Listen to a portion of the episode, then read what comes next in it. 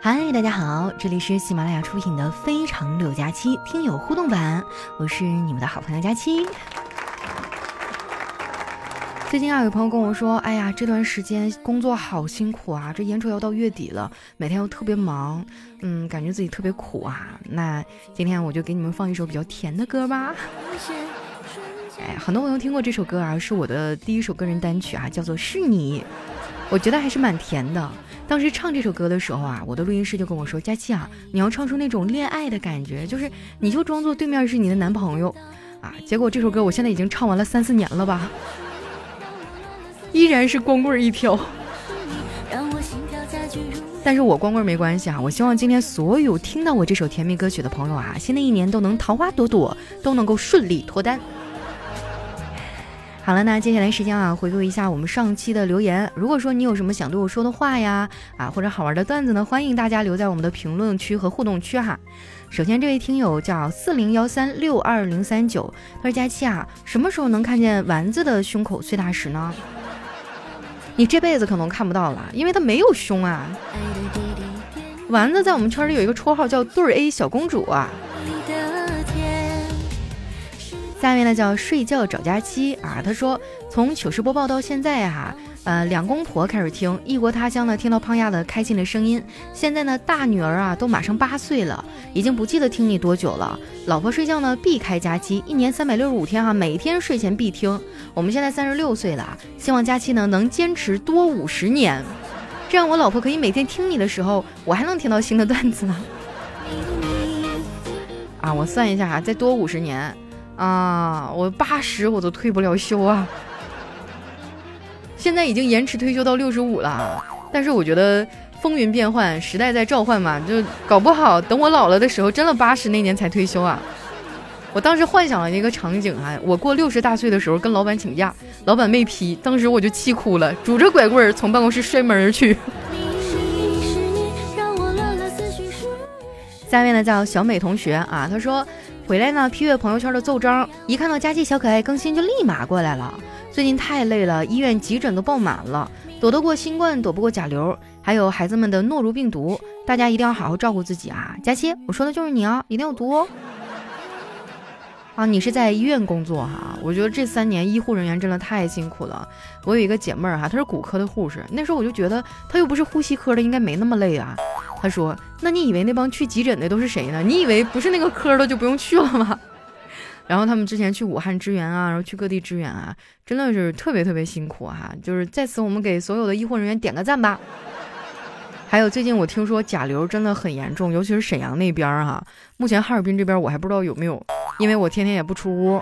但是大家出去的时候一定要做好防护啊，咱口罩呢尽量戴的厚实一点儿，然后这个没事消消毒啊，就是躲过了那三年寒冬，咱不能在开春啊美好的日子当中被甲流给击倒了呀。来看一下我们的下一位呢，叫谷雨安。他说要什么男朋友啊？我们都是你的家人，就算结婚时间长了，也变成亲情了呀。那能一样吗？嗯，男朋友会变成老公啊，是吧？老公会把工资上交给我呀。我想买什么东西的时候，老公会给我买呀。你们可以吗？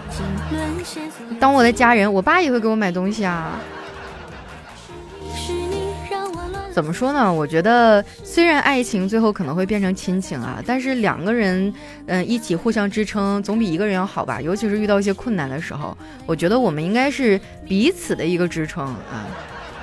看到我们现场江哥啊现身说法了，他说这个甲流啊症状比阳了还要严重一点，是吗？我也听说了，就是据说呃又会发烧，又会头疼、咳嗽、流鼻涕，一样都没落。尤其是原来没有阳过的人，这一波嘎嘎严重。我没得过哈，要不然等我得过以后，我再跟你们分享一下具体的经验哈。然后看到我们一位叫 L Y I N K 的朋友，他说工资上交还得买东西，那捐那个什么换钱吗？你不会藏点私房钱呐？来，让我江哥给你讲一下，成熟的男人都在哪藏私房钱。下一位呢叫随心所欲小郎君啊，他说。今天的我你爱理不理，明天的我还来找你。佳期，我看上你了，你跑不掉的。过了我这个村儿，后面可都是我的连锁店。我就喜欢你这种百折不挠型的。约一下子吧，什么时候见见父母呀？下面呢叫帕金森式长焦镜头拍摄。他说，按照田忌赛马的规则，上流的姐姐应该配下流的我。那下流的我还有没有机会配上流的哥哥了？现场一位朋友啊提出一个非常尖锐的问题哈，他叫西江月，他说：“佳期，爱情可以不接触身体吗？”嗯，我觉得应该不能吧。如果我特别喜欢一个人的话，我每天都想跟他亲亲抱抱贴贴蹭蹭。对呀，我就觉得爱的话，一定会很想跟他亲密的在一起吧。就哪怕什么都不做，我都想跟他贴贴。当然了，我不知道别人什么样子哈，可能结婚的年头多了就不想贴贴了。下一位呢叫土豆就是马铃薯，他说在女朋友的帮助下，我成为了千万富翁啊！当然，在遇到他之前，我是亿万富翁。那你这女朋友稍微有点败家呀。下一位呢叫琼麻雪芬啊，他说能被当成素材也是一件幸运的事儿啊，无论是正面还是反面，这说明我们被需要了呀。对呀，就是其实我刚开始做段子节目的时候吧，大家嘲笑我黑呀、胖啊、懒啊什么的，我也其实也不太开心，毕竟我也是个女孩子嘛。但是有时候又一看大家说啊，佳琪，我听到你的节目觉得好开心啊，我就觉得哎，算了吧，大家开心就好啊，能被大家当做素材，能逗你们开心，也是一件幸运的事儿哈。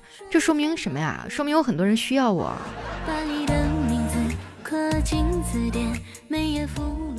下面呢叫非标准三好。他说有一天啊，汽车嫁给了火车，但是过了不久呢就离婚了。大家问他原因啊，汽车就伤心的说，他天天担心我被撞，我呢时时怕他出轨，真的受不了。哎呀，我记得原来有一个叫什么啊，你愿意坐我的小火车吗？永远不出轨。你愿意做我的小美人鱼吗？永远不劈腿。我们一位叫衣带渐宽终不悔啊，他说：“佳琪，你今天这衣服啊，真的是，嗯，白色比较显大啊啊！我说的是年龄哈，那我信了。”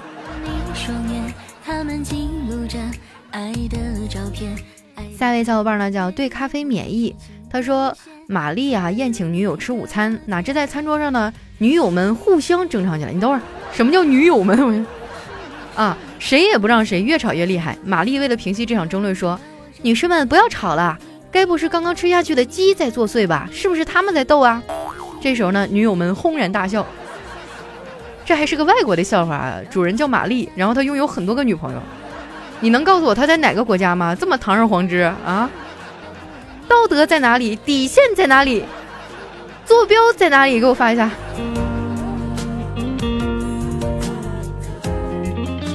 下面呢叫多多啊，他说有一个鬼啊抽到了大奖，可以当着阎王的面提出三个有关投胎的需求。鬼王想了想说，嗯嗯，我投胎以后要住大房子，睡大床。这阎王很和气的说，好说好说。啊，鬼继续说，那晚上睡觉我还要有美女作伴。阎王又说好说。鬼最后说，我这辈子要不愁吃不愁喝。阎王说没问题。鬼正高兴呢，就听阎王说，那你到女明星家里去当蚊子去吧。哎呀，你看你就不知道怎么抓住机会哈！如果让我提出三个有关投胎的需求，第一呢，我希望投在一个大富大贵、家庭和睦的人家；第二呢，我希望拥有一个帅气多金的未婚夫；第三，我希望生一个嘎嘎聪明、特别有商业头脑的孩子。你看人这一生，包括下一代，都给你安排的明明白白的，是不是？然后来看一下我们的下一位哈，叫易西啊，他说：“佳琪，你真的是，你要是不问坐标，我差点就相信了。”啊，然后看到我们的这个公屏上有朋友说：“佳琪，你醒一醒啊，大晚上别做梦了。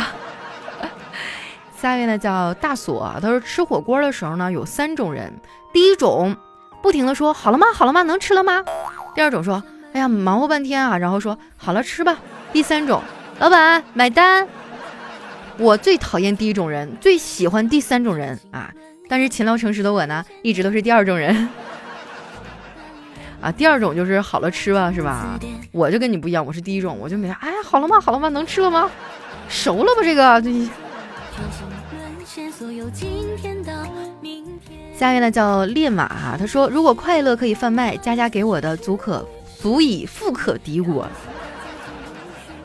是吧？我就是你的多巴胺，是吧？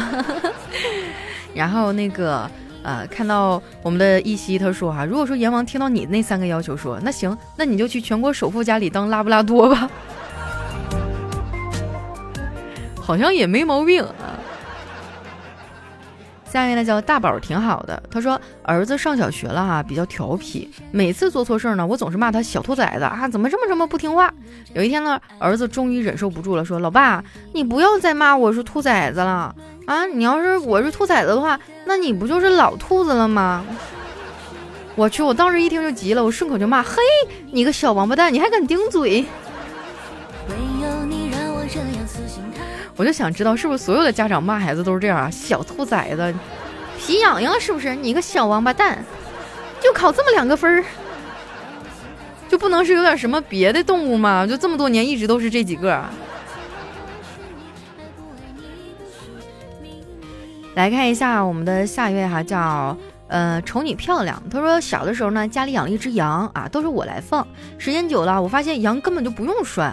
我走一步，他跟一步，整天跟我屁股后面，就跟着我在村里地头到处乱逛。有一次呢，我犯了错哈，我爹拎着一根棍子要揍我，那羊直接就追着我爹撞。我爹赶紧把棍子丢了，安抚了羊，然后狠狠地瞪了我一眼，说：“你说好好一只羊，被你当成狗来养。”我听说那个羊啊，山羊脾气老不好了，顶人一下特别疼，不知道真假。好了，那时间关系啊，今天我们留言就先分享到这儿哈。喜欢我的宝贝儿呢，记得关注我的新浪微博和公众微信。有什么想对我说的话呀，或者是啊各种各样的问题呢，可以留在我们节目下方的留言区哈。当然，你们也可以来看一下我的抖音直播哈，账号呢也是主播佳期。嗯。然后最近呢，因为呃我要带着团队出国去那个团建哈，旅个游啊，在国外可能就不能开播了哈。但是你们等我回来哈，我给你们多带点土特产，比如说普吉岛的空气，斯米兰的水。好了好了，那今天我们的节目就先到这儿啦，我们下期节目再见，拜拜。